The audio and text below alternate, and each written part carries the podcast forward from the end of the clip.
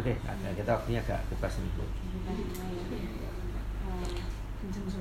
Kenapa? Bener-bener dari awal banget ya. Iya, gak apa. Kayak radio, Pak. Kayak radio gitu kan. Gak pakai musik ya? Bakal diedit sih. Halo semuanya, kembali lagi kepada podcast MBCI Chapter 4, volume 2.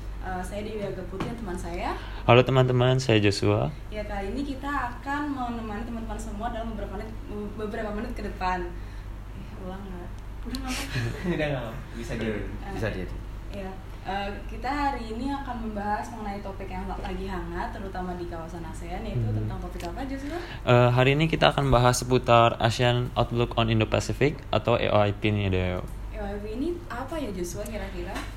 Jadi waktu ASEAN Summit ke-34 kemarin yang diadakan tanggal 5 Juni, negara-negara ASEAN ini sudah sepakat mengeluarkan sebuah outlook mengenai Indo-Pasifik deh.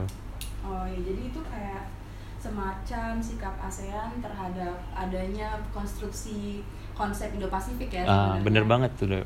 Nah, untuk lebih lanjutnya lagi, kita hari ini kedatangan narasumber yang sangat kompeten di bidangnya, yaitu Pak Siswo Pramono. Ya, selamat datang Pak Siswo. Selamat datang Pak. Ya, terima kasih. Kebetulan Bapak Siswo ini adalah Kepala Badan Pengkajian dan Pengembangan Kebijakan Kementerian Luar Negeri Republik Indonesia. Sebelum menjabat sebagai Kepala BPPK, Pak Siswo ini berperan sebagai peneliti utama dari sejumlah kajian yang diselenggarakan oleh BPPK. Beliau mengkaji Exploring Africa Mainstreaming Indonesia's Economic Diplomacy in Non-Traditional Market pada tahun 2012 dan ASEAN Connectivity in Indonesian Context, a Preliminary Study on Geopolitics of Hydropower and Maritime Transport pada tahun 2011. Beliau juga menerbitkan beberapa jurnal ilmiah seperti The Genocidal Global Politics and Neoliberalism di Journal of Economic and Social Research, Fed University Turkey, dan Securing the Insecure di Campus Review Australia. Teman-teman juga mudah banget mencari artikel-artikel beliau di internet nih teman-teman. Untuk memulai topik pada kali ini, sebelumnya nih Pak, kan tentang Indo-Pasifik ya. Sebenarnya apa sih Indo-Pasifik itu Pak? Ya, ada beberapa cara kita melihat Indo-Pasifik ya.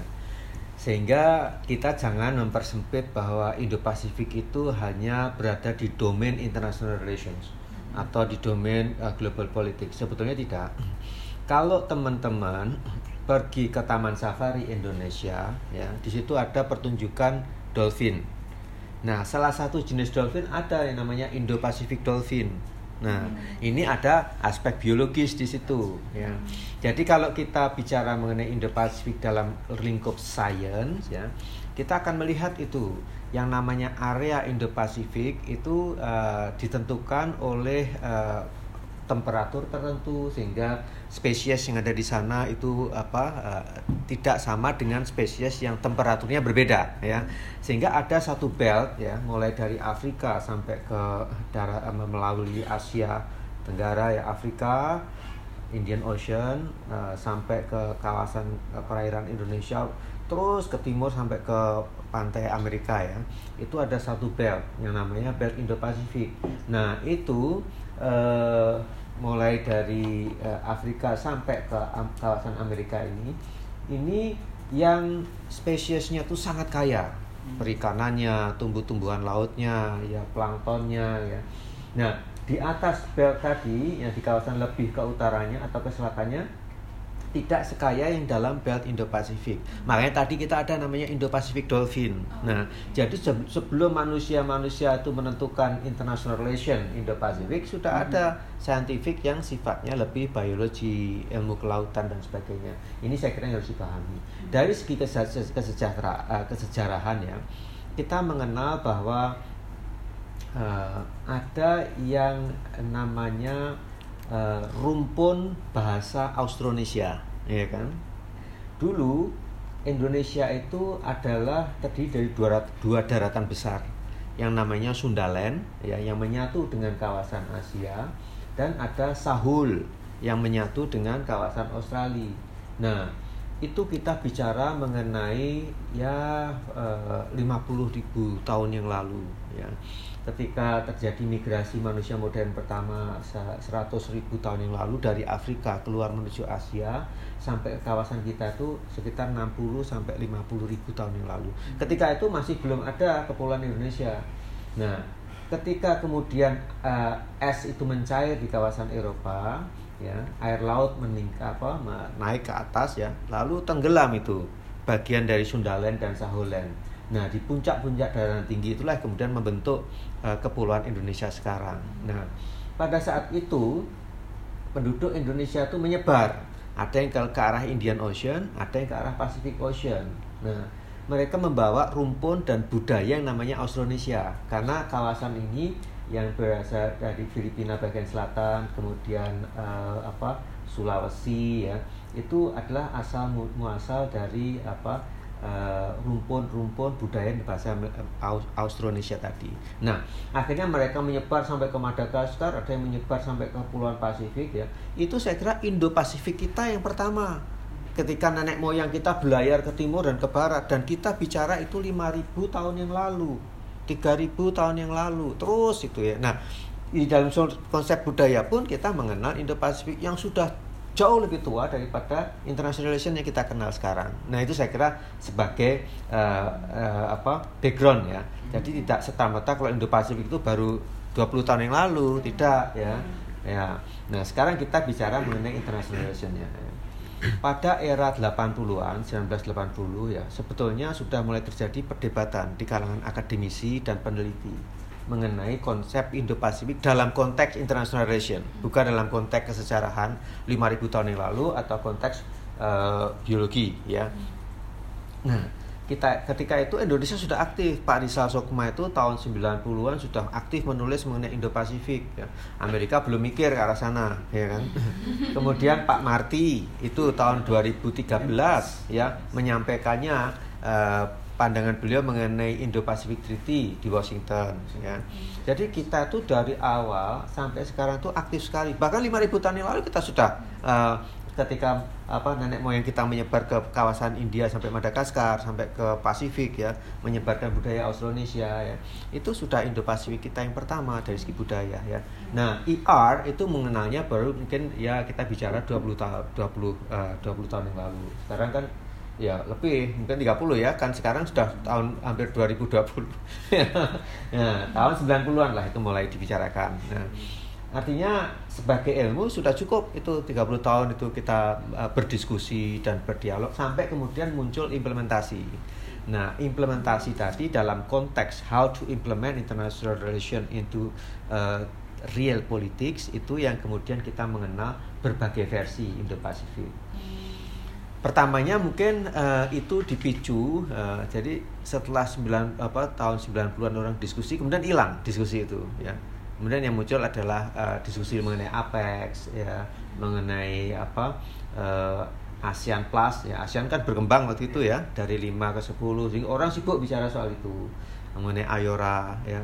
Kemudian mengenai Uni Eropa yang sedang tumbuh makin kencang waktu itu, makin banyak anggotanya ya. Setelah perang dingin makin nambah. Sehingga itu tenggelam dalam diskursus itu. Ketika Cina mengembangkan BRI, Belt and Road Initiative ya. Cina itu adalah kekuatan baru yang muncul di tahun 85 sebetulnya. Sebelumnya kan tidak ada tuh orang mengenal Cina, miskin sekali. 85 sampai 2000 dia pesat pertumbuhannya di sektor perdagangan ya. Sampai sekarang menjadi ekonomi utama nomor 1 di dunia. Dulunya dia paria ya. Nah, pada saat dia kemudian muncul sebagai kekuatan dunia dan dia mulai berinvestasi ya, dalam bentuk Belt and Road, kekuatan barat itu merasa jengah ya kan, karena ini ada kekuatan Asia yang muncul. Kemudian kalau kekuatan itu muncul berarti dia akan menuntut ya rule of the game, menjadi rule of the game yang cocok dengan kepentingan dia. Pada saat itulah kemudian terjadi yang dalam hukum internasional dikenal dengan rezim teori. Rezim teori itu kan kekuatan-kekuatan di dunia membentuk sebuah rezim hukum atau rezim hubungan internasional sesuai dengan versi dan kekuatan mereka.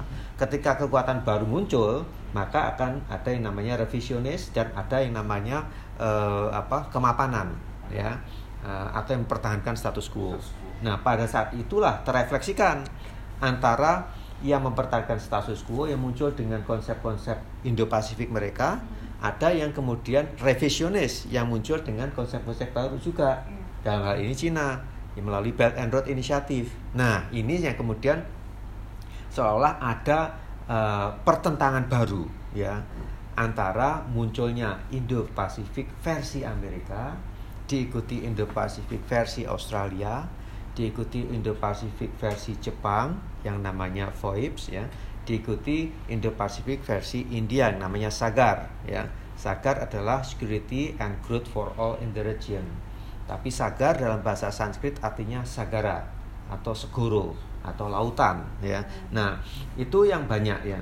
Jadi pada saat itu seolah ada semangat yang sering diinterpretasikan oleh kelompok akademisi dan kelompok peneliti sebagai containment terhadap BRI Cina. Iya kan? Nah, tentu Amerika bilang ini bukan containment, Australia bilang ini bukan containment, tapi para pengamat dan para akademisi melihat sebagai containment. Ya. Cina juga langsung pasang kuda-kuda ketika dia dikontain. Ya. Nah, ketika ASEAN ditanya kamu harus memihak Amerika atau memihak Cina, jawaban kita, ASEAN itu kan punya ZOFAN, Zone on Peace, Freedom and Neutrality. ASEAN kan punya TAC, Treaty of Amity and Cooperation ya. Nah, jadi jawaban kita tidak akan memilih antara Cina dan Amerika, tapi karena kita punya TAC, kita akan bekerja sama dengan Cina dan Amerika ya. Pada saat itulah lahir yang kemudian dilahirkan oleh Indonesia sebuah versi Indonesia mengenai Indo-Pasifik untuk ASEAN, dan itu dibahas intensif selama 1,5 tahun yang akhirnya melahirkan ASEAN Outlook on Indo-Pacific saat ini. Nah, itu saya kira sejarahnya ya. Ketika ASEAN harus memilih, ASEAN memang memilih, tapi memilih untuk bekerja sama dengan keduanya, bukan memilih salah satu ya. Nah, itu saya kira cerita singkatnya sampai terjadinya Indo-Pasifik sekarang. Ya. Untuk pertanyaan selanjutnya Pak, kira-kira dalam AOIP ini urgensi dan tujuan ASEAN sendiri seperti apa Pak? Ya, kalau kita lihat ya, jadi teman-teman bisa melihat, tolong dilihat di internet ya, Indo-Pasifiknya Amerika itu berapa halaman? Ya, 100 halaman lebih itu, ya kan? Mulai dari NSS-nya Donald Trump, ya kan? National Security Strategy-nya Donald Trump. Kemudian Australian Foreign Policy White Paper ya, itu ada saya kira bab 1, bab 2 itu mengenai Indo-Pasifik dan lain-lain. Itu halamannya banyak, 100 halaman lebih. Tapi Indo-Pasifiknya ASEAN ini yang namanya ASEAN Outlook on the Indo-Pacific kan cuma 5 halaman. 5 halaman, 3 halaman kerjasama ekonomi itu. Yang 1 halaman, setengah halaman mengenai prinsipal, mengenai objektif, mengenai mekanisme. Yang 3 halaman itu kerjasama ekonomi. Nah, tentu pertanyaannya tadi adalah urgensi dan tujuan. Urgensi dan tujuan. Nah, urgensi ASEAN ya sebetulnya ini bukan apa reaksi ya. Ini kalau dibilang kan reaktif itu setelah ditanya baru bertindak. Tapi bukannya Pak sebelum ditanya Pak Marty sudah bicara 2013, ditanya nggak ditanya sudah bicara. Pak Rizal Sokma ditanya nggak ditanya sudah secara aktif. CSIS waktu itu menulis banyak mengenai Indo-Pasifik ya. Saya kira Pak Dino pun juga akan bicara Indo-Pasifik. Nah, Ibu Retno waktu itu menegaskan ya, kalau bicara Indo-Pasifik dan ASEAN melihat sejarahnya itu hanya satu, kerjasama. Nggak ada itu namanya containment, nggak ada itu namanya permusuhan. Membela satu melawan yang lain ya, tidak ada. Intinya kerjasama. Nah, kerjasama tadi bukan reaktif, itu adalah nature ASEAN, bahkan itu nature Indonesia ya kan. Ketika ditanya kenapa sih Indonesia berdiri, kan kita lihat itu preambul Undang-Undang Dasar ya kan, salah satunya kan mensejahterakan rakyat ya kan. Ya kan, ya, salah satu tujuan nasional itu, ya kan, melindungi segenap bangsa Indonesia, kemudian memberikan kesejahteraan umum, ya, itu kan berarti ekonomi, ya kan. ASEAN, tolong lihat itu ASEAN Charter. Kenapa ASEAN dibentuk? Di situ juga disebutkan meningkatkan kesejahteraan ASEAN. Nah, kesejahteraan itu tidak bisa dibentuk dengan perang, hanya bisa dilakukan dengan kerjasama, Nah, kerjasama itu bisa kompetitif sifatnya, bisa kolaboratif sifatnya, itu semuanya kerjasama. Makanya Bu Retno itu dari awal beliau mencanangkan Indo-Pasifik 2 tahun yang lalu adalah kerjasama.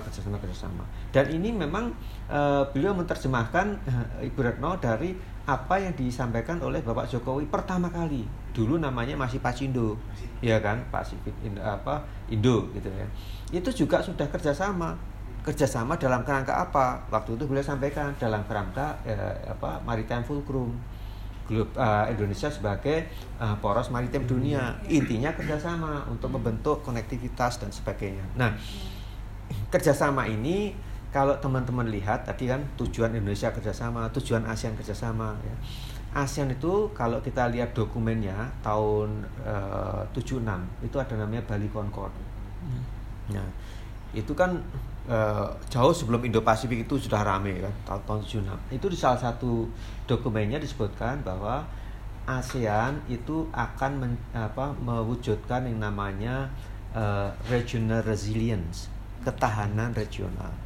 Ketahanan regional dicapai melalui ketahanan nasional, ya kan? Nah, ketahanan nasional ini kalau muter Indonesia dicapai melalui pembangunan nasional. Itu konsepnya Lemhanas kita yang diadopsi oleh ASEAN ya tahun 76 ya. Artinya kan kerjasama dan pembangunan ekonomi itu bukan reaksi dari Indo-Pasifik, memang itu tujuan kita sejak Indonesia lahir, sejak ASEAN lahir ya, dan ASEAN berkembang saat ini. Tadi kalau kita ditanya apa intinya, yang bangun kerjasama untuk membangun ASEAN, memanfaatkan kawasan regional dan Indo-Pasifik yang ada. Nah, itu saya kira jawabannya seperti itu. Tadi kan di statement juga sama Bapak bahwa ini tuh bidangnya kurang lebih di bagian ekonomi fokusnya gitu ya. Lalu yang membedakan ekonomi di bawah AOIP ini sama ekonomi yang di bawah ASEAN sendiri itu apa Pak? Nah, itu kesinambungan. Oh. Ya. ASEAN itu selalu kesinambungan. Satu sifat dari ASEAN itu kesinambungan, kedua outreaching. Dari 5 menjadi 10 itu outreaching. Namanya dari awal kita kan Association of Southeast Asia. Ketika Perang Dingin berlangsung, ketika waktu itu Vietnam masih dibom oleh Amerika kan istilahnya itu ya, masih ada perang di sana di Indochina.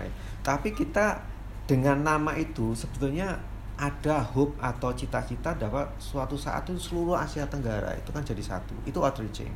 Ketika kemudian ASEAN menjadi 10, lengkap seluruh Asia Tenggara, toh kita masih outreaching lagi. Ada ASEAN Plus 1, ada ASEAN Plus 3, kemudian ada East ASEAN Summit ya, yang waktu itu baru 16, ditambah lagi menjadi 18 ketika Rusia dan Amerika masuk ya kan.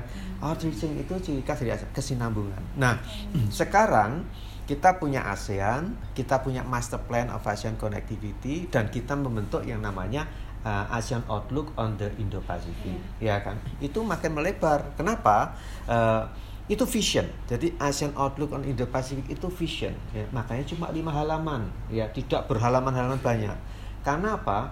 Itu hanya mengarahkan ASEAN itu harus jalan kemana, ya kan? Sambil jalan, dia akan memperkaya dirinya tadi, ya, dengan kerjasama. Jadi yang penting jalannya arahnya kemana? Arahnya ke Treaty of Amity and Cooperation tadi, kerjasama dengan semua orang. Makanya walaupun cuma 5 halaman ya, tapi itu visi yang akan mendasari semua kerjasama ASEAN dalam konteks Indo-Pasifik dengan ke semua mitra yang ada di dunia ini ya. Semua mitra ada di dunia ini, tidak hanya mitra-mitra tertentu ya. Jadi itu saya kira. Tadi kan sempat disinggung soal LIP, bagaimana perkembangannya Pak. Kira-kira dalam perumusan outlook ini, outlook finalnya ada dinamika seperti apa Pak? Ya, saya mengulang sedikit ya, sebuah outlook atau sebuah proyek politik seperti ini dan proyek ekonomi seperti ini itu akan berhasil kalau menyinggung langsung kepada kepentingan pokok para anggotanya, ya kan? Jadi kalau ditanya modelnya apa ya kira-kira itu nanti? Apakah kita arahkan lebih ke geopolitik atau lebih pada kerjasama praktis ekonomi? Ya. Nah, kita lihat sejarah ASEAN selama ini, ya kan? Pertama, Asia Tenggara itu value-nya berbeda-beda, ya kan? Yeah. Ada yang menerapkan syariah misalnya ya, sebagai tiang negara, ya. Bentuknya kerajaan ada atau kesultanan. Ada yang republik, demokrasi seperti Indonesia atau seperti Filipina. Ada yang masih komunis ya, partai tunggal itu ada ya. Nah, ada yang sedang dalam berbagai bentuk pengembangan. Makanya suatu saat nanti akan ada value bersama, tapi sekarang mesti pembentukan. Tapi yang menyatukan kita itu adalah kepentingan bersama, ya kan? Namanya common interest. Kepentingan bersama apa? Ya sejak awal tadi pembangunan ekonomi. Ya. Jadi ketika Indonesia memajukan konsep kerjasama pembangunan ekonomi yang 4 tadi, ya kan? Dalam Indo-Pasifiknya kita itu semuanya langsung menyambar, ya. Ya menyambarnya tapi dengan syarat ya, maksudnya wah saya mau ini kalau ini, saya mau ini kalau ini, tapi tidak ada yang menolak ya. Makanya 1,5 tahun kok kelar itu, kan cepat sekali itu, cepat sekali, luar biasa cepatnya itu, karena kita bicara mengenai kebutuhan pokok ya. Negara-negara yang sedang berkembang seluruh ASEAN ini, apakah Laos, Kamboja, Indonesia, ya, Filipina, semuanya tuh pasti pengen mengentaskan kemiskinan. Semuanya pasti ingin lingkungan hidupnya itu bagus, environmental, sustainability. Makanya SDG dipasang. SDG itu punyanya UN. Nah ini kita langsung nyantol dengan UN. Kalau UN kan kemudian harus semuanya mendukung, karena SDG sudah didukung oleh seluruh negara-negara anggota PBB kan. Jadi itu pasti mereka terima. Nah ya, kemudian mengenai maritime ya, kerjasamanya tadi kan semuanya bicara landscape ya. Landscape itu kan land, itu kan seascape. Jadi harus ada keseimbangan antara yang landscape dan yang seascape ya. Dan keseimbangan itu akan bagus buat ASEAN. Semuanya mendukung, bahkan Laos itu kan landlocked. Dia mendukung maritime itu karena dia perlu akses ke laut. Semua negara ingin akses ke laut ya. Nah, kita akan dukung. Nanti di situ kita akan bicara mengenai blue economy, plastik debris yang menjadi kepentingan semua orang ya, itu maritime, SDG kepentingan semua orang. Konektivitas, sudah 20 tahun ASEAN bangun konektivitas. Kita kasih usulan program konektivitas, pasti semuanya langsung setuju, ya kan? Nah, kemudian program-program ekonomi lainnya. Jadi ada 4 itu tadi ya. 1 maritime, 2 connectivity, 3 SDG dan 4 economic cooperation ya, other economic cooperation. Ya. 5 ini yang sudah lama sejak ASEAN berdiri adalah kepentingan bersama, otomatis langsung disambut baik. Coba kalau kita ngajukan yang lain misalnya ya, usulan ya, wah misalnya lebih banyak heavy geopolitical, ideological, akan susah diterima. Nah, kalau yang Indo-Pasifik yang lain tadi kan sangat apakah value based, heavy values based ya, mempromosikan value negara tertentu ke luar negeri, akhirnya yang merasa value-nya diserang langsung pasang kuda-kuda kan itu. Kemudian atau konstelasi geopolitik baru ya, satu untuk mengepung yang lain, ya pasti akan nggak akan mau terima ya. Begitu itu kan 1,5 tahun jadi ya. Ya tentu dalam perjalanannya tidak mulus, ada dinamikanya kan. Nanti Laos bilang, "Lah kalau laut oke, tapi saya dapat apa?" gitu. Apakah nanti saya dijamin aksesnya ke laut misalnya gitu. Ya udah, konektivitas. Makanya nanti ada, kamu kan negara yang paling panjang ada sungai Mekongnya, itu Laos paling panjang, ya kan, itu bisa jadi jalur ke laut ya kan. Nah SDG nanti akan bicara mengenai hal seperti itu ya. Ya itu saya kira semua orang langsung sepakat ya, karena ASEAN ini adalah single production base, produksi bersama, dan satu ekonomi komunitas ya kan. Nah apalagi mau ditawarkan kalau bukan kerjasama ekonomi, kerjasama pembangunan. Nah ini yang buat tadi diterima dengan cepat ya. Kalaupun satu ada bargaining satu sama lain ya, karena ini nanti tenaga kerja saya keserap nggak ke situ, ke proyek-proyek itu ya, kita pastikan semuanya dapat untung sama-sama ya. Saya kira itu. Tadi kan sempat disinggung juga ya, kalau berarti kan AOIP ini adalah mutlak atas keinginan ASEAN gitu, dengan dasar kepentingan bersama. Namun apakah dalam perumusannya ada segelintir pengaruh dari eksternal terhadap ASEAN gitu kan? Ada juga negara-negara ASEAN ini yang memang dekat dengan negara tertentu, misalkan negara ini dekat dengan Cina atau ini dekat dengan Amerika, ataukah nanti pandangan eksternal itu yang dipengaruhi, maksudnya pandangan negara saya nangkap maksudnya betul. Negara-negara luar ini mempengaruhi perumusan dalam OIP ini kan? Tapi itu nature dari international relations ya, bahwa bedanya dengan Marvel, kalau Spider-Man kan with big power comes big responsibility gitu. Itu belum tentu sama dalam international relations ya. Ya big powers ya bisa gain more than the small powers kan itu kan. Nah tapi tadi yang disampaikan Mbak tadi benar sekali. Jadi ada yang selalu pihak power, namanya power influence kan selalu mau menarik yang lain ke masing-masing kan. Tapi dengan cerdiknya, karena dasar dari AOIP itu kan inisiatif Indonesia. Dan inisiatif Indonesia otomatis ketika Indonesia memberikan inisiatif tadi dalam framework Indonesia kan politik luar negeri bebas aktif. Ya.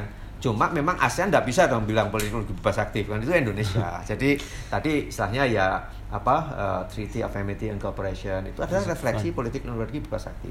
Sekarang bayangkan kalau saya negara A besar sekali, nah sampean negara B besar sekali. Ya. Kalau negara yang di tengah itu kemudian milih ke saya, pasti sampean musuhi. Kalau milih ke sampean pasti saya musuhi. Nah gimana kok dia bilang, oke, saya nggak milih siapa-siapa, tapi kerjasama dengan keduanya. Sampean musuh nggak itu? Ya enggak lah. Karena bagi saya sepanjang situ nggak ikut yang sana, itu sudah oke buat saya. Sebetulnya kan intinya gitu. Nah itu yang kita tangkap dari awal.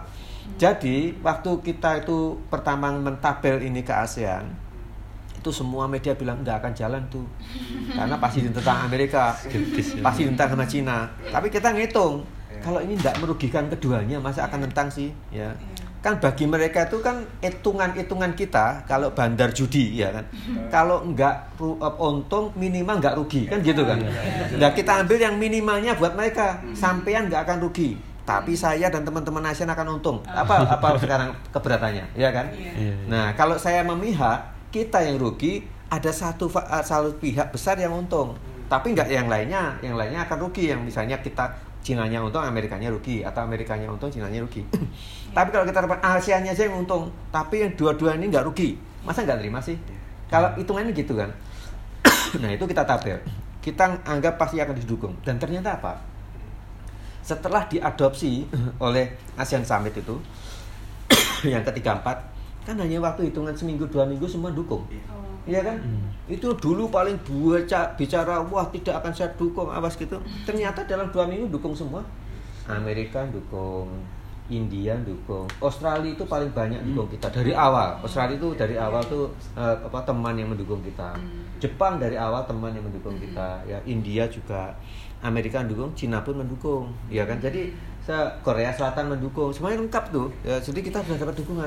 Itu 2 minggu aja loh. Jadi artinya sebetulnya yang kita hitung tuh dari awalnya sudah benar. Jadi jangan takut menghitung sesuatu, dan kalau yakin segera tabelkan. Hitungannya mudah kok. Ini kita akan untung dan kalian semua nggak ada yang rugi. Itu sudah paling bagus ya kan? Daripada negara besar untung, ASEAN yang rugi kan gitu. Ya. Nah, makanya ASEAN juga langsung mantap aja dia ambil ya. Itu saya kira. Jadi seperti game teori gitu ya. Itu game teori. Jadi itu kalau nanti ada yang membahas sebagai tesis ya, tolong dilihat dari aspek game teori ya, satu prisoner dilemma toh. Nah, terus kemudian tolong dilihat lagi dalam new implementation of geopolitics ya kan. Nah, ini saya kira faktor yang harus kita jelaskan juga, karena dari awal ketika saya baca TOR ini seolah kita menerapkan ASEAN Outlook on Indo-Pacific itu masih dalam geopolitik, teori pertama geopolitik tahun 1930-an ketika dikembangkan oleh Jerman, ya kan?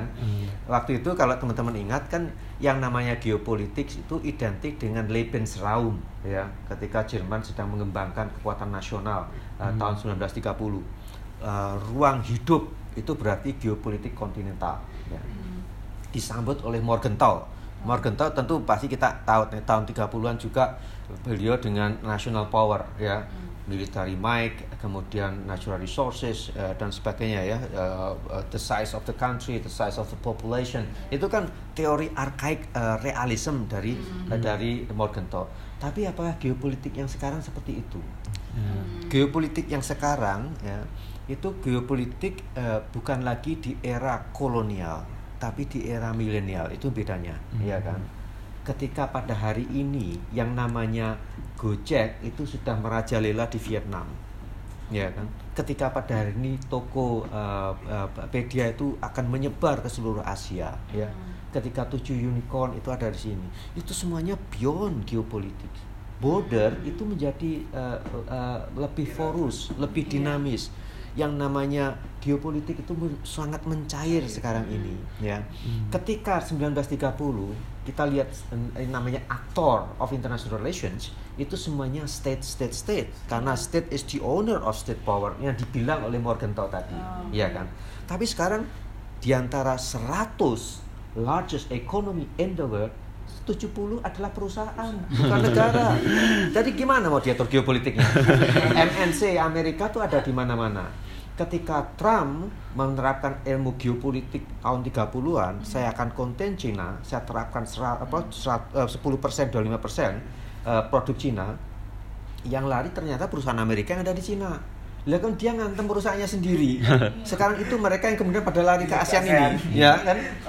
Ini ketika orang menerapkan geopolitik pada setting yang sudah berbeda, ya kan? Itu perusahaan yang namanya American No. 1 itu tidak di Amerika, ya, tapi ada di mana-mana, ya. Nah, ini saya kira yang harus kita lihat. Kelompok milenial sebagai konstituen yang sekarang itu berbeda dengan ketika para pendiri republik itu ada waktu itu. Bukan mereka berbeda di manusia, tapi setting dunianya sudah berbeda dan mereka sangat cair, ya kan. Sekarang kalau ditanya berapa sih orang milenial yang mau jadi pegawai negeri, ya kan? Kan mereka maunya sangat relevan, ya, self employed, ya, atau mau cari pekerjaan sebagai pegawai negeri yang dinamis. Sehingga sekarang negara pun berusaha menciptakan struktur kepegawaian yang dinamis pula untuk menampung wish dari para milenial, karena kita hidup untuk mereka. Bukan mereka hidup untuk masa lalu. Nah, geopolitik mereka itu akan sangat berbeda dengan geopolitiknya Morgenthau, ya. Nah, ini adalah anak-anak yang melihat dunia itu berkembang cepat sekali, ya. Geopolitik zaman Morgenthau itu dari industri revolusi pertama ke industri revolusi yang kedua, ya. Dari mesin uap ke mekanisasi itu perlu 200 tahun. Kemudian dari mekanisasi dari kedua ke yang ketiga, ya, itu perlu mungkin sekitar 70-60 tahun ketika komputer pertama Word Star 5 itu mulai dipakai di kantor-kantor. Sekarang dari revolusi ketiga ke keempat pun cuma 20 tahun. Jadi dunia makin cepat, ya kan. Jadi bisa dibayangkan, ya, bagaimana generasi yang lahir tahun 80, ya, adalah generasi milenial kan yang lahirnya tahun 80, ya, ke atas, ya, sampai mereka tahun 2000, ya kan. Setelah itu post milenial, ya. Mereka itu lahir ketika dunia cair, geopolitik cair. Ketika mereka lahir sudah Cina sudah menjadi kekuatan ekonomi dunia. Buat mereka yang namanya Cold War itu sejarah, ya kan. Mereka melihat state itu sebagai bagian dari bagian dari komunitas internasional, ya kan. Bukan lagi state berdiri sendiri-sendiri, ya. Mereka akan bekerja di perusahaan di negara A, perusahaan B, dan sebagainya, ya. Ini membuat geopolitik itu harus diinterpretasikan secara berbeda. Dan itu exactly bagaimana ASEAN Outlook on the Indo-Pacific melihat geopolitik dari kacamata milenial tadi. Dari kacamata milenial, kenapa? Karena sebagian besar diplomat kita sudah milenial sekarang. Bukan lagi diplomat kolonial. Diplomat kolonial sudah pada pensiun, ya kan? Saya itu adalah diplomat transisi. Tapi semua staf saya tadi yang di sini, mereka milenial semua. Mereka melihat dunia sudah dalam landscape yang sangat dinamis, yang sangat cair tadi. Nah, ASEAN harus dinamis. Untuk dinamis, makanya ini kita pakai vision 5 lembar. Itu sangat dinamis sekali, bisa diinterpretasikan setiap saat, ya kan. Kan semakin ringkas, semakin simple, itu sangat ciri khas milenial. Jadi kalau dulu orang itu tampil dengan segebok buku, mereka sekarang kan simpel-simpel aja orang milenial itu. Mereka esensi itu lebih penting, ya, daripada formulasi, ya kan. Nah, ini mereka kenapa? Karena mereka harus cepat menangkap esensi dan cepat berubah, cepat menyesuaikan. Kalau semuanya formulasi yang berlembar-lembar tadi, tidak akan, itu akan ketinggalan, ya. Makanya hanya 5 lembar. Dan setiap saat bisa diinterpretasikan, disesuaikan dengan perkembangan dinamika di kawasan yang sangat dinamis. Kenapa kawasan kita dinamis, coba? Bisa tebak nggak? Kenapa di kawasan kita itu paling dinamis? Kita lihat itu peta itu. Ada 3 kawasan, Amerika Utara, Uni Eropa, dan RCEP. RCEP itu kawasan kita kan, Regional Economic Comprehensive, ya, RCEP, ya, Economic Comprehensive Partnership, ya. Nah, RCEP ini penduduknya berapa? 3,5 miliar kan? Dan anak-anak muda semua. Iya kan? Kan itu otomatis pandangannya pandangan anak muda. Kalau gitu nggak laku itu di ASEAN. Yang meneliti anak muda semua, iya kan? Di Uni Eropa, ingat nggak EU itu segini loh konstitusinya tuh segebok ini. Setengah juta orang tua semua. Aging community, ya kan? Bisa dibayangin itu simbah-simbah kita itu. Setiap langkah tertulis di situ, harus gini, harus manual semuanya kan? Manual semuanya, ya kan? Di Amerika itu juga hanya 0,5 miliar, ya. Dan tidak terlalu tua sih memang di sana, ya, belum seperti Uni Eropa. Tapi yang di sini 3,5 miliar demographic bonus, pusatnya ada di Indonesia dan di India, iya kan? Nah, ya, dan mereka sangat IT friendly. Ya. Mereka lah the real millennial tuh ada di kawasan kita, the real dynamism ada di kawasan kita. Memangnya mau bikin ASEAN Outlook yang segebok tadi, itu dalam waktu seminggu ketinggalan zaman anak-anak milenial ini. Nah, makanya 5, ya kenapa? Karena yang bikin juga banyakan dimulat-mulat masih muda-muda juga. Konseptornya, ya itu yang bergerak di situ di level SOM, kemudian SOM-nya ya mungkin generasi transisi seperti saya ya, tapi staff-staff di situ yang ide-ide baru dari mereka milenial semua, apakah itu di Thailand, apakah itu di Indonesia, apakah itu di Malaysia. Nah jadi mereka thinking very very fast about the future, ya. Makanya 5 halaman sangat fleksibel dan sangat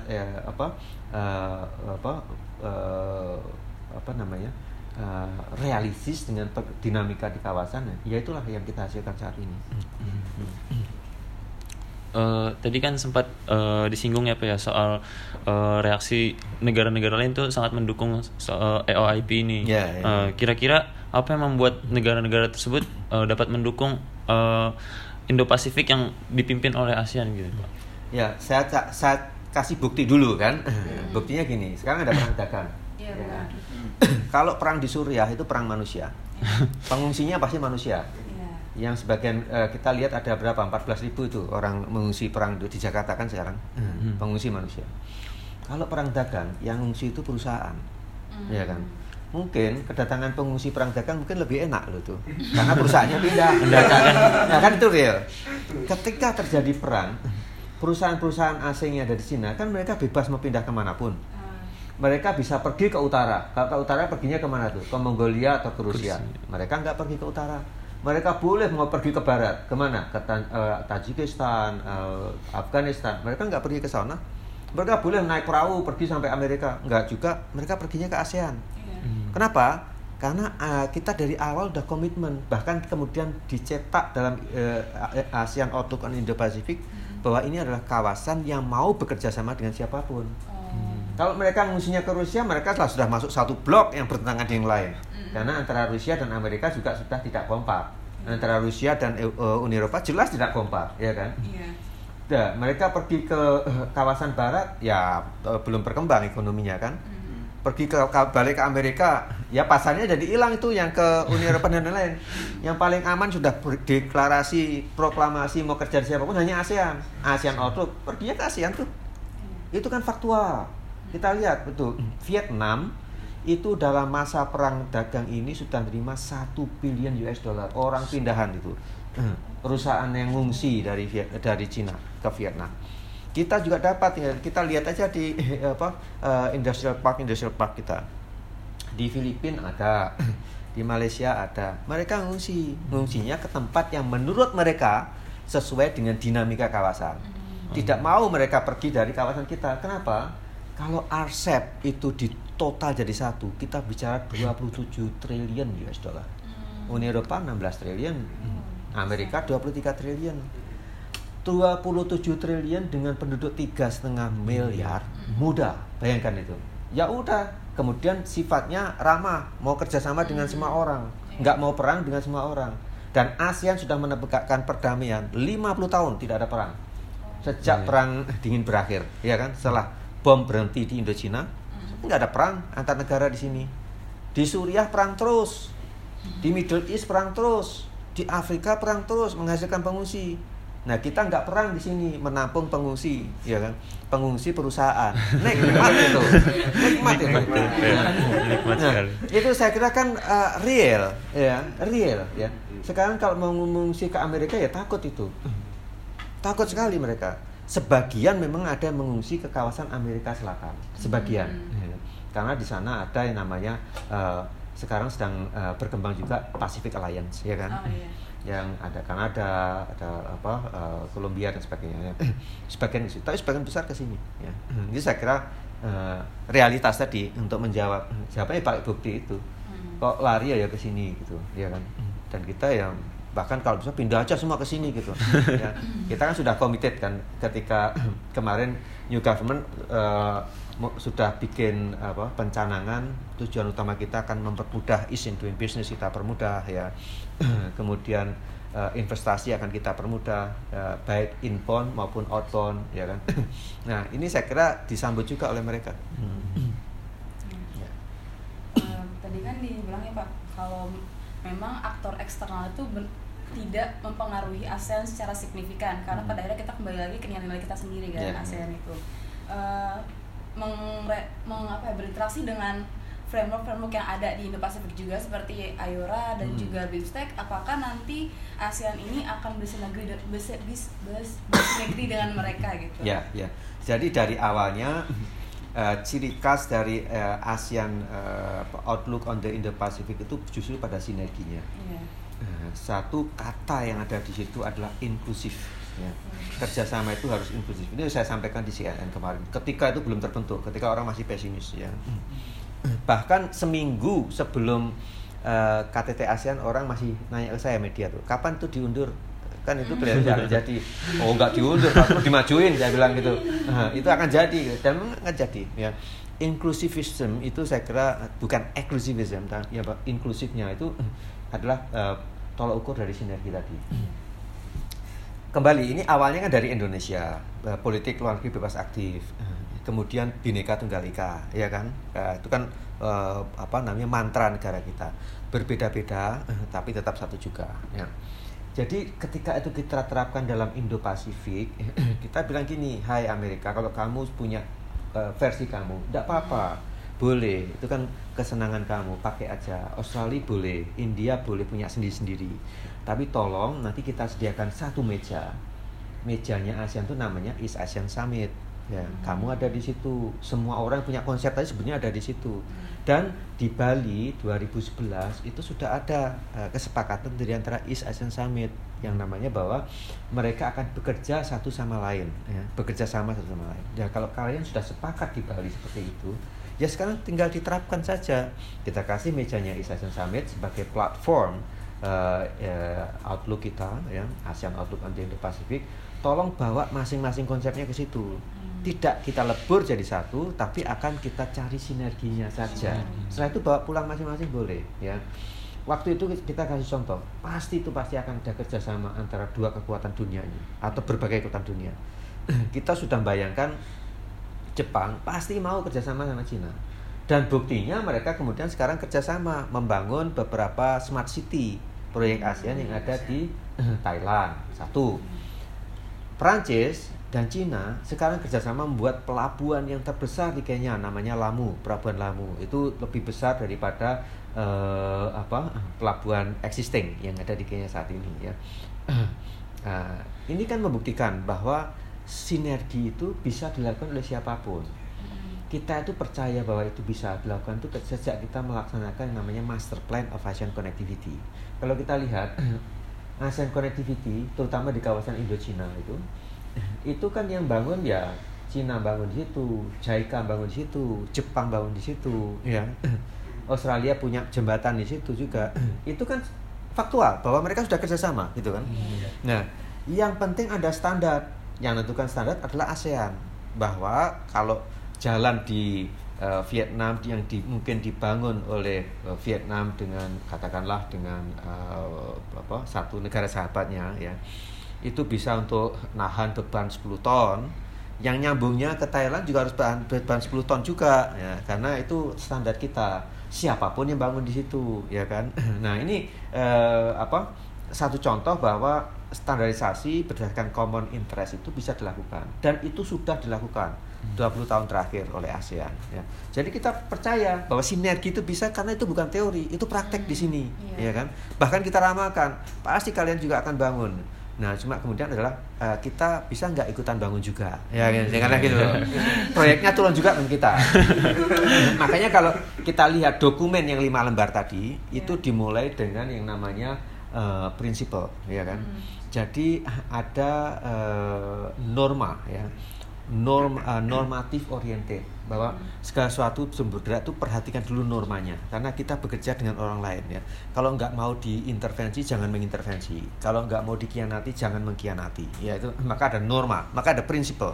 Prinsipalnya tadi UN Charter di situ ya kan. UN Charter kan semua orang pasti udah terima kan, nggak boleh intervensi, nggak boleh tidak boleh mengganggu sovereignty negara lain ya, itu UN Charter. Kemudian ada UNCLOS, karena kita bicara maritime ya, UNCLOS semua itu sudah anggota UNCLOS ya. Nah, kemudian ada lagi ASEAN Charter di situ ya, termasuk Treaty of Amity and Cooperation ya, dan ada juga EAS ya tadi, East ASEAN Summit yang 2011 di Bali itu. Semuanya ada, itu dasar normatifnya ya kan. Itu kita imbangi dengan dasar project oriented. Kalau normatif terus kan kapan itu jadi duitnya gitu kan. Jadi project orientednya itu yang 3 lembar tadi ya, yang prinsipal itu setengah halaman saja udah cukup mengingatkan kan, nggak perlu ditulis lagi yang charter situ ya, sebutin aja. Tapi kemudian yang project orientednya itu yang 3 halaman banyak itu, yang akan dikembangkan dari 4 pokok yang sudah saya sebutkan tadi. Nah, keseimbangan itu penting. Nah, itu saya kira bagaimana kita membungkus itu ya, supaya itu tidak hanya workable tapi harus profitable, ya kan? Sinerginya itu nggak harus hanya workable tapi profitable. Contohnya apa? Indonesia itu tidak boleh dianggap remeh lagi oleh dunia saat ini. Dulu ketika ASEAN dibentuk, kekuatan ekonomi kita yang namanya GDP, real price itu paling hanya 300 atau 400 billion. Sekarang kita sudah di atas 1 triliun, ya kan? Sudah anggota G20. Dulu kita masih anggota non-blok gitu kan. Sekarang pun masih non-blok, kita pertahankan terus, ketua kita di sana kan. Ya, tapi G20 kita kan itu nggak nyangka kan negara-negara. G20 behave like G20, ya kan? 1 triliun behave like 1 triliun, ya kan? Nah, tapi lebih lagi kalau kita hitung purchasing power parity-nya, ya, kita itu sudah 2,8 triliun, jauh di atas Australia, jauh di atas negara manapun ya, hampir sama dengan Korea ya. Kalau kita bicara mengenai purchasing power parity, ya kan? Nah, artinya apa? Kita juga mulai bersaing keluar. Jadi kalau kita tadi bicara project oriented, ya kita mulai mikir dapat project itu ya. Di Afrika kita bangun berapa rumah? Coba ada yang tahu? 8.000 rumah kita bangun oleh WIKA itu. Kita sudah bersaing dengan Cina di sana bangun rumah. Cina bangun istana, ya kan? Istananya presiden di Timor Leste. Kita bangun istana presiden Gambia di sana. Ya kan, akhirnya mereka melihat kita sebagai kawan tapi juga kompetitor, ya kan. Negara manapun akan melihat itu, tapi itu konsekuensi dari 1 triliun. Kalau mau di bawah terus tidak akan dianggap kompetitor, tapi begitu Anda besar, Anda akan jadi kompetitor. Makanya proyek dari yang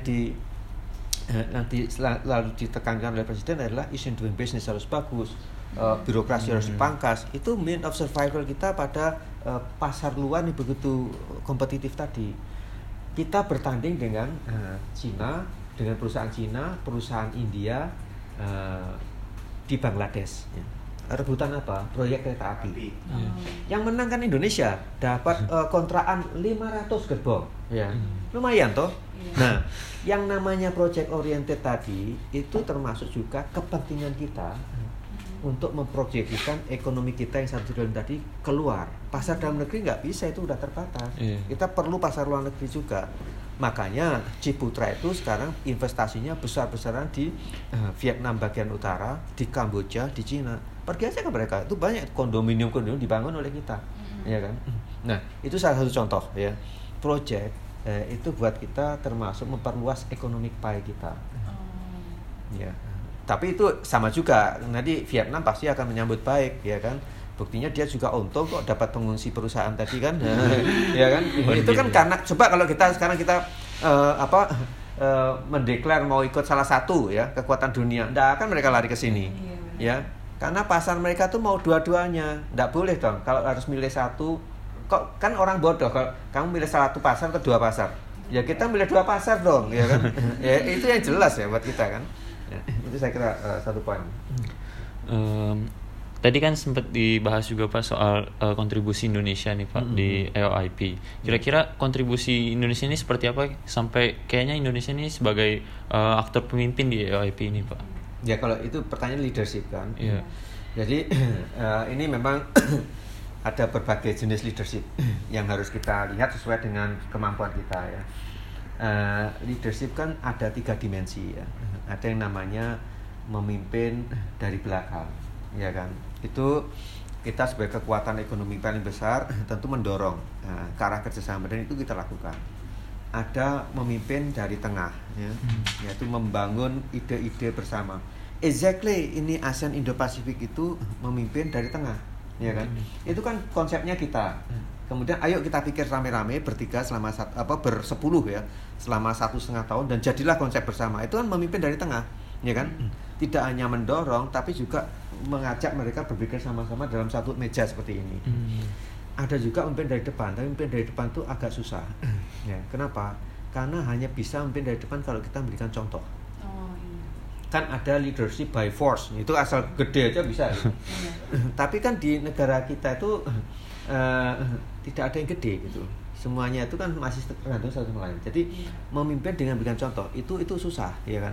Makanya untuk saat ini di ASEAN itu semua punya potensi memimpin dari belakang, semua punya potensi memimpin dari tengah. Ya.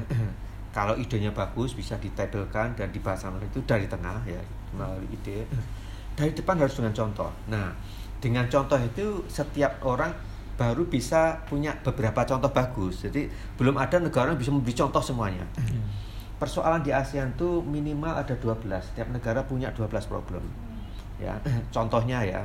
Satu, problem mengenai elit politik. Ya, masing-masing masih punya namanya factionalized elite. Elitnya belum banyak bersatu. Itu kan contoh yang ya lihat aja kalau setiap kali ada pilkada ya kan ya, itu udah masih tuntut menuntut ya kan, setelah diputusin pun masih lama juga akurnya kan. Nah itu di semua negara ASEAN seperti itu ya kan. Kepincangan antara daerah itu ya namanya economic gap ya.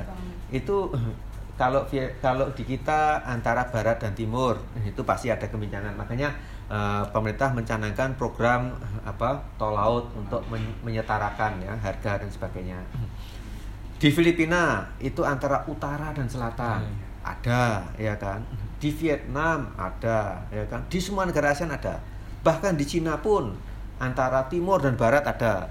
Provinsi Cina bagian timur itu yang namanya Guangzhou itu 1,3 triliun GDP-nya daerahnya. Lebih besar dari GDP Indonesia itu. Tapi kemudian ada Tibet yang miskin sekali, ada daerah bagian barat yang miskin sekali. Jadi mereka pun problemnya sama, ya kan? Nah, inti dari semua itu kan akhirnya kembali kepada gimana mau kasih contoh gitu kan. Ya kan? Nah, Indonesia bisa kasih contoh beberapa hal, ya. Pertama, kekuatan kita yang sudah menonjol dan berhasil dibangun adalah kemampuan governance ya. Artinya bahwa kita bisa melakukan pemilu serentak yang luar biasa kayak kemarin ya, dan hasilnya relatif damai ya, dan pemerintahnya bisa terpilih kalau kita bandingkan dengan Venezuela gitu ya, ya itu kan atau Arab Spring ya kan. Kita kan sudah menurut World Bank itu contoh yang paling bagus ya kan? Jadi di situ kita kasih contoh ya governance itu ya. Tapi kita belum bisa memberikan contoh katakanlah untuk faksional elit mungkin belum ya kan. Mungkin negara lain bisa ngasih contoh itu di kalangan ASEAN ya. Jadi setiap ASEAN itu punya potensi masing-masing memberikan contoh. Nah, kalau untuk Indonesia contoh yang paling bagus yang kita bisa berikan itu masalah governance ya. Kalau kita bilangnya demokrasi ya, itu contoh bagus. Dan di ASEAN Charter kan memang disebutkan salah satu tujuan ASEAN itu membentuk demokrasi. bukan demokrasi barat, tapi homegrown demokrasi. Makanya kita punya Bali Demokrasi Forum. Siapapun boleh ngomong di situ. Jadi bukan hanya demokrasi barat, tapi bahwa setiap negara potensi punya bisa mengembangkan demokrasinya masing-masing. Nah, itu kita. Nah, itu contoh kita. Artinya apa? Kalau kita ada isu Laut Cina Selatan, kita bisa kasih contoh governance yang baik, ya. Bahwa dalam demokrasi, dalam sistem Indonesia, rule of law is almost everything. Makanya kita berantas korupsi di sini. Itu untuk menegakkan rule of law, ya. Nah, itu kita kasih contoh. Kalau di Laut Cina Selatan itu ada overlapping jurisdiction kayak gitu. Contohlah kita selesaikan baik-baik dengan Malaysia melalui jalur hukum, sifat dan likitan. Walaupun kita kemudian lose the case, kita hormati itu. Sekarang Malaysia dan Singapura membawa masalah Petra Branca atau itu batu putih, ya, ke pengadilan internasional. Sementara ini Malaysia kalah, Singapura yang unggul. Toh Malaysia menerima, ya. Walaupun karena dulu dengan Malaysia, Indonesia lebih besar, kita kalah kita terima, ya kan. Malaysia Singapura, Malaysia mungkin lebih gede, ya, secara ini, ya. Ya terima, ya. Walaupun sekarang dia mengajukan proses hukum lagi, tapi poinnya adalah sesuai dengan prinsip ASEAN tadi, international law itu penting. Prinsipnya tadi kan international law, ya kan. UNCLOS dan sebagainya. Nah, kita memberikan contoh, ya. Kalau ada ribut-ribut perbatasan, selesaikan. Kita dengan Filipina berunding itu menyelesaikan perbatasan, dan akhirnya kemarin selesai, ya kan? Ya, dengan Vietnam sedang diselesaikan. Artinya pakailah jalur politik untuk berunding atau jalur hukum melalui ICJ, melalui ITLOS, melalui semua mekanisme hukum yang disediakan oleh UNCLOS, ya, melalui itu. Jangan melalui kekerasan. Itu kan kita ngasih contoh. Lah kalau kita mau kekerasan bisa. Dulu kita ada politik konfrontasi kok. Ya kan? Toh itu tidak kita terapkan sekarang. Kita pakai either hukum atau penyelesaian politik. Di sektor itu kita sudah bisa jadi pemimpin di depan. Kasih contoh, ya kan? Kasih contoh. Ada sengketa di pemilu, selesaikan di Mahkamah Konstitusi. Ya. Dan sekarang kan sudah diterima semua pihak bahwa itu, ya, walaupun ada proses sedikit agak lama, tapi akhirnya semua pihak terima, ya kan? Ya, salaman itu di kereta api, ya kan. Nah, itu kan contoh. Akhirnya nanti kita akan bisa firm kasih contoh itu. Memimpin di depan tanpa contoh itu nggak bisa di ASEAN itu nggak bisa. Jadi selesaikan dulu masalah kamu sebelum kamu berikan contoh bahwa saya bisa itu untuk terapkan ke ASEAN. Tapi baru sedikit, ya kan, yang bisa begitu. Nah, suatu saat nanti mungkin Malaysia juga bisa memimpin di depan. Kasih contoh juga yang dia paling sukses, ya. Dari 12 problem dia sudah atasi yang mana. Itu saya kasih contoh, ya. Nah, ini saya kira leadership ASEAN tadi bisa dilihat dari satu, memimpin dari belakang semua orang sudah sanggup, ya kan. Memimpin dari tengah beberapa sudah sanggup, termasuk Indonesia sudah sanggup, dan Indo-Pasifik adalah bukti bahwa kita bisa memimpin dari tengah. Memimpin dari depan itu belum semuanya sanggup, tapi ada beberapa yang sudah mulai sanggup, termasuk Indonesia dalam hal tertentu, belum semua hal, ya. Makanya dalam COC itu kita juga memimpin dari depan itu. Kita bisa kasih contoh itu. Jadi selesaikan semuanya itu jangan dengan adu kekuatan gitu. Ya, tapi kalau enggak ada yang kuat kok di sini tuh. Semuanya masih developing country gitu loh. Mau bilang kuat, Anda masih punya gap timur barat atau utara selatan. Indeks Gini masih problem. Di mana kuatnya itu, ya kan? Kalau dibilang sudah kuat, itu kalau sudah selesai masalah seperti itu. Hanya beberapa negara. Ya, Australia itu relatif sudah kuat ekonominya, tidak ada gap-gap seperti itu. Dia bisa mimpin dari manapun, tapi karena kecil tidak bisa kalau dari depan. Ada lebih gede lagi Amerika atau Uni Eropa gitu kan. Tapi di kawasan kita saya kira namanya collegial leadership. Nah, itu masih jadi andalan utama. Ya, jadi kayak di KPK itu pemimpinnya banyak, ya kan? Itu collegial kan. Nah, itu sedang diterapkan sekarang di ASEAN. Yang punya contoh bagus bisa mimpin depan, tapi contoh loh, jangan hanya retorika gitu, harus ada buktinya. Nah, jadi itu belum banyak, tapi sudah mulai dilakukan. Ya. Tadi kan dibilang kepemimpinan Indonesia itu ada di tengah-tengah, ya Pak. Mostly, untuk saat ini, ya. Saat ini di ASEAN. Kalau di dalam outlook ini, di dalam konteks Indo-Pasifik ini bagaimana Pak? Kayak apakah di ASEAN ini Indonesia itu punya pemimpin, ayo kita begini baiknya untuk nanti Indo-Pasifik seperti apa kayak gitu. Ya, itu kita masih dalam tataran kolegial kalau itu ya. Artinya kita melihat ya, karena ini semuanya ekonomi ya kan. Kalau dalam charter, ASEAN charter, kalau namanya ekonomi kan bisa ASEAN minus ya, X ya. Artinya beberapa negara sepakat sudah bisa dilakukan itu. Kalau politik harus semuanya sepakat dulu. Nah, ini kan proyek. Ya proyek itu 1 2 3 udah jalan itu. Kalau proyeknya itu katakanlah di perbatasan, nanti kita lagi ada proyek Jenderal Santos dengan Bitung ya. Itu kan Indonesia Filipina lagi mau di revive lagi, dihidupkan lebih bagus lagi. Ya itu dua itu jalan, ditambah nanti mungkin Australia mau investasi di situ ya. Karena dia kan punya juga Indo-Pasifik yang khusus untuk infrastruktur, untuk kawasan Pasifik. Itu kan masuk kawasan Pasifik. Boleh-boleh aja. Yang lainnya mau, jadi nggak semuanya harus sepakat dulu yang kayak model gitu ya kan. Nah, ini dinamikanya di situ tadi, makanya ekonomi. Coba kalau itu masalah kedaulatan, masalah politik, harus konsensus, semuanya sepakat dulu, ya kan? Nah, yang Indo-Pasifik ini karena payung, itu kesepakatan, karena ada aspek geopolitiknya, impactnya juga, ya ada aspek ekonominya. Tapi nanti pelaksanaannya, begitu untuk proyek-proyek, ya itu sudah yang benar-benar berminat saja. Nah, ini lebih fleksibel lagi. Nah, memimpinnya, yaitu bisa dengan cara nawarin proyeknya, ekspertis kita di mana. Kalau kita kawasan laut ya kita punya expertise ya. Kalau pasti kita lebih expert dari Laos lah. Oh dia nggak punya laut, kita punya laut ya. Nah, dan laut kita paling banyak ya. Kalau leadership kita dari dulu di UNCLOS itu besar ya kan. Indonesia yang melahirkan konsep archipelago, Pak Asim Jalal, Pak Mokhtar dan lain-lain. Ada leadership, historical leadership ada. Di situ kita bisa mimpin proyek-proyek di laut itu. Gitu tuh ada, kita bisa ambil di situ ya. Nah, kemudian proyek-proyek capacity building untuk good governance kita bisa ya kan. Kita punya sekarang Indonesian Aid lah ya. Untuk bantuan ke negara-negara berkembang ya. Di situ kita bisa leading untuk SDG ya, SDG mengenai sustainability kita bisa leading. Kenapa? Karena katakanlah untuk pemeliharaan hutan ya. Tahun ini kan kita menerima carbon payment pertama dari Norway. Itu Norway kan salah satu negara Eropa yang sangat ketat masalah lingkungannya. Dia bayar karbon ke kita, artinya dia sudah setuju bahwa kita sudah stop itu yang namanya deforestasi. Ya, jadi dia bisa membeli karbon kita. Ya, nah itu kan suatu proof ya bahwa kita dengan segala keterbatasan, masih ada kebakaran hutan, masih ada orang nakal, perusahaan nakal.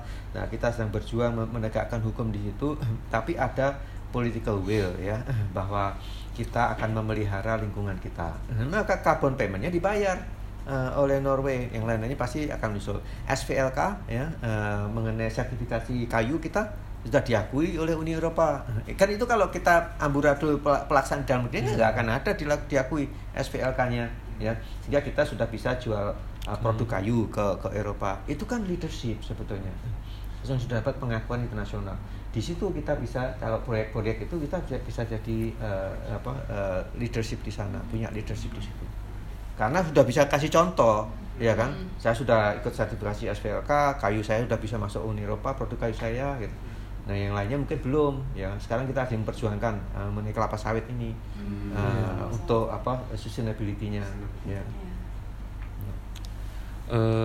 Kira-kira untuk AOIP sendiri Pak ada tantangan-tantangan supaya bisa survive ke depannya nggak Pak? Ya saya kira tantangannya itu bahwa sekali kita sudah punya vision ya, kita harus memanfaatkannya segera ya. Dan proyek-proyek itu ternyata sudah jalan ya. Proyek yang pertama jalan itu adalah antara Indonesia dan India di kawasan Laut Andaman. Itu sangat dekat dengan BIMSTEC yang dibilang tadi ya. Jadi sekarang ada namanya proyek konektivitas bisnis ya, antara Andaman Nicobar dengan Aceh dan Sumatera secara keseluruhan ya. Nah ini Andaman Nicobar tuh di sini kan tempatnya. Ini titik ini. Ini jaraknya dengan daratan India terdekat itu 1.300 km ya. Dari kita yang terdekat poin dari kepulauan Andaman Nicobar itu 120 kilo dari Aceh ya kan? Lebih. Nah, Di sini sedang dibangun banyak proyek infrastruktur oleh India, 2 billion US dollar ya. Nah, langsung kita bilang, ya kita suplai bahan-bahannya itu dari Aceh dan dari Sumatera karena lebih dekat. Kalau kamu suplai dari India jauh banget, mahal ya kan. Nah, ini sudah jalan proyeknya. Nah, bulan depan ini India akan mengirimkan yang namanya task force dari berbagai kementerian mereka. Nanti ketemu dengan berbagai kementerian kita untuk bicara lebih lanjut. Nah, artinya kalau tadi Indo-Pasifik itu jalan, diadopsi oleh summit, 2 minggu semua negara langsung mendukung. Ini proyeknya juga langsung jalan, ya kan? Nah, seperti itu yang kita minta yang lain-lainnya segera ikutan, ya. Artinya segera diwujudkan, ya kan? Nah, ini yang Andaman Nicobar kemudian dilanjutkan nanti di situ ada IMTGT, ya. Indonesia, Malaysia, Thailand, Great Triangle. Ya. Itu nanti akan dibangun konektivitas, konektivitas perhubungan udara juga.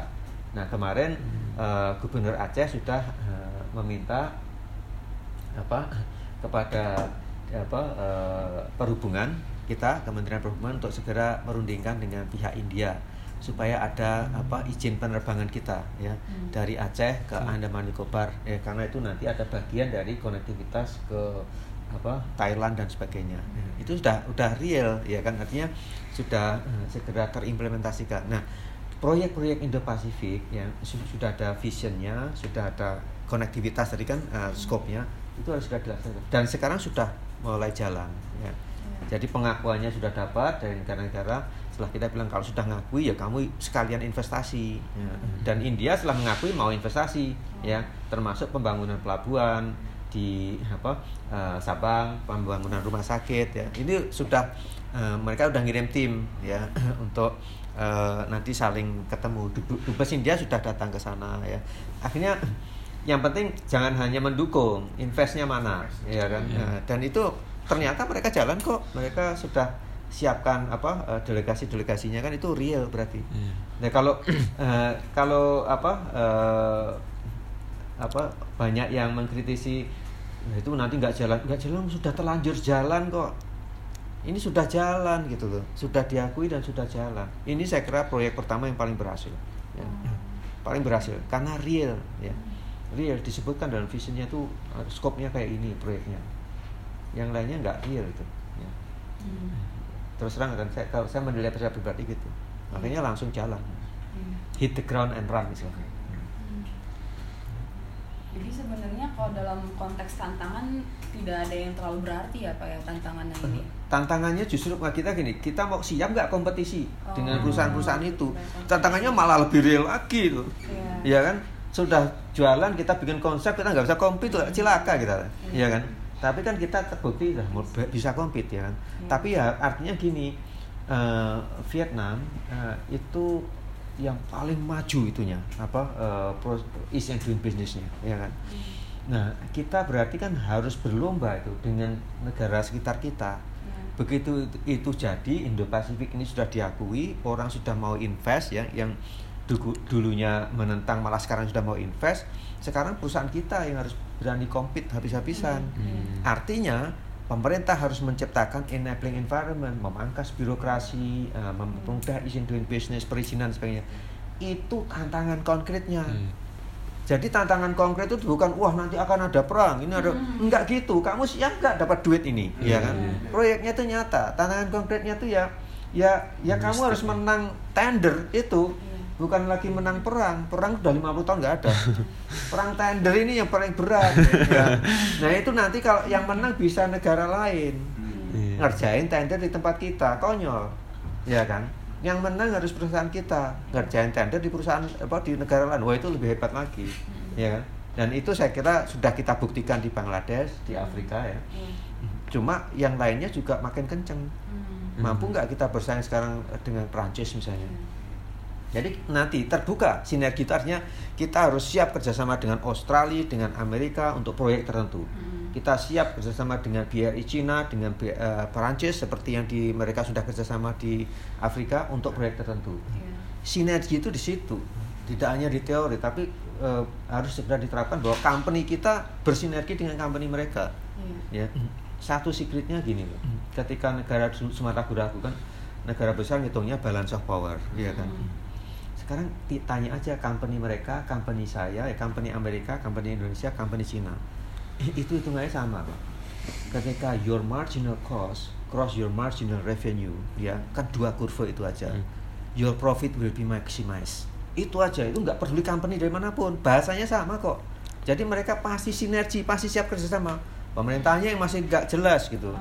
Nah, pemerintahnya harus dibikin jelas di mana, di ASEAN Summit itu. Kalau mau jelas dukung, dan mereka sudah dukung, mereka sudah jelas dong posisinya. Jadi company mereka udah oke kerjasama. Ya. Itu secret kita dari awal, kita ngelihatnya tuh dari jeroannya dulu. Maunya apa sih? Semua orang maunya cari untung kok, nggak ada yang mau cari rugi, ya kan? Jadi setelah kita tunjukkan ini ruginya, ini untungnya, dan ini banyak untungnya, mereka terima Indo-Pasifik. Karena banyak untungnya, ya. Nyetongnya sesimpel itu, ya kan?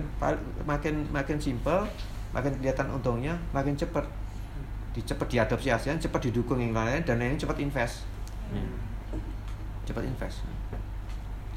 Ya, jadi intinya tantangan itu bagian kompetisi ya, bukan, tapi tantangan kita yang paling besar sekarang kompetisi. Sudah jadi proyeknya ada, sanggup nggak kompetisi? Nah, ini saya kira itu sudah sangat konkret artinya.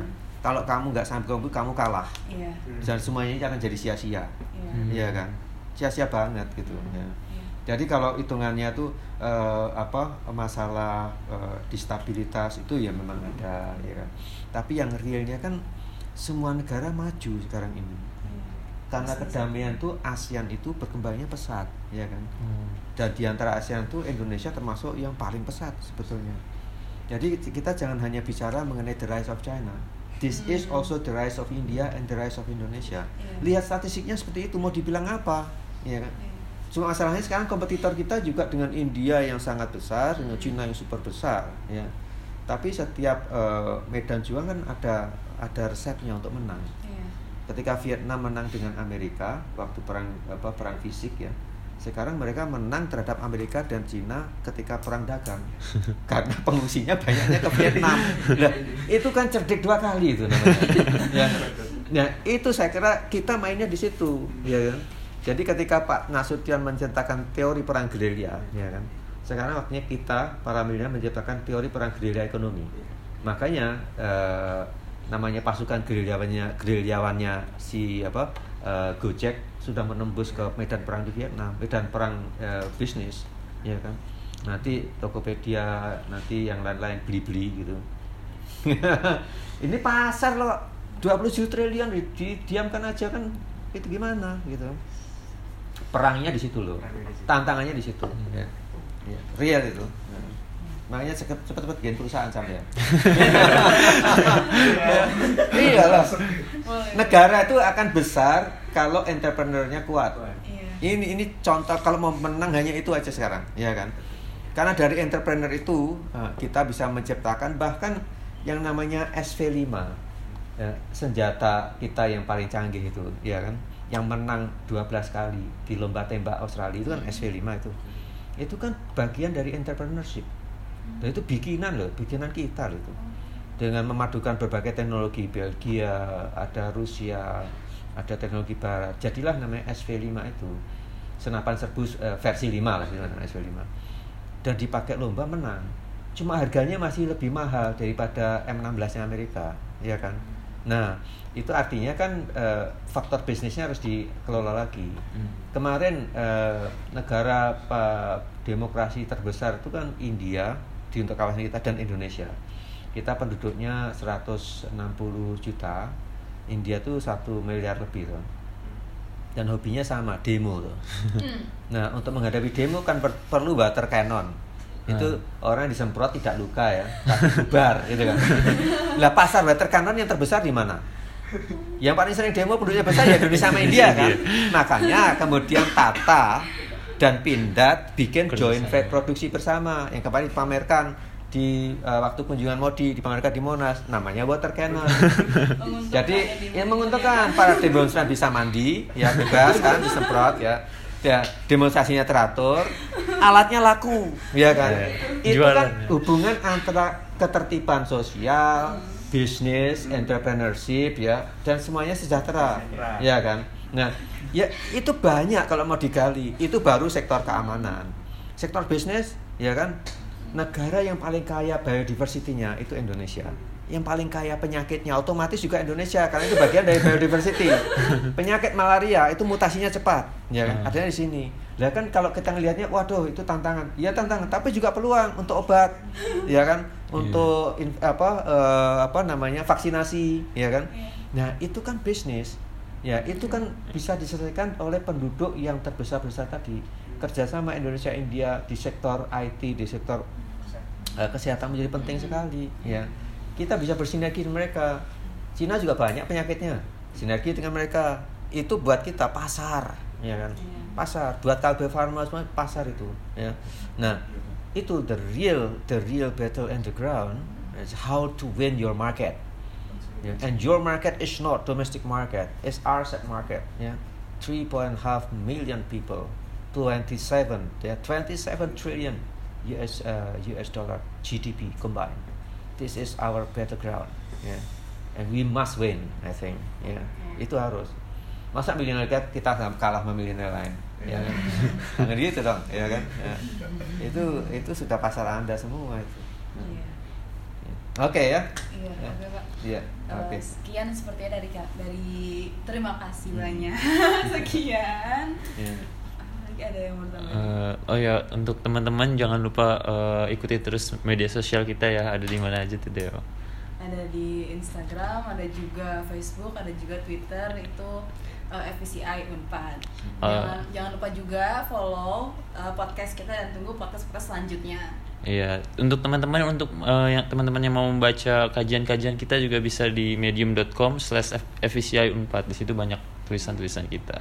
Sekian podcast hari ini, kali ini. Terima kasih. Terima kasih, okay. Pak. Terima kasih banyak.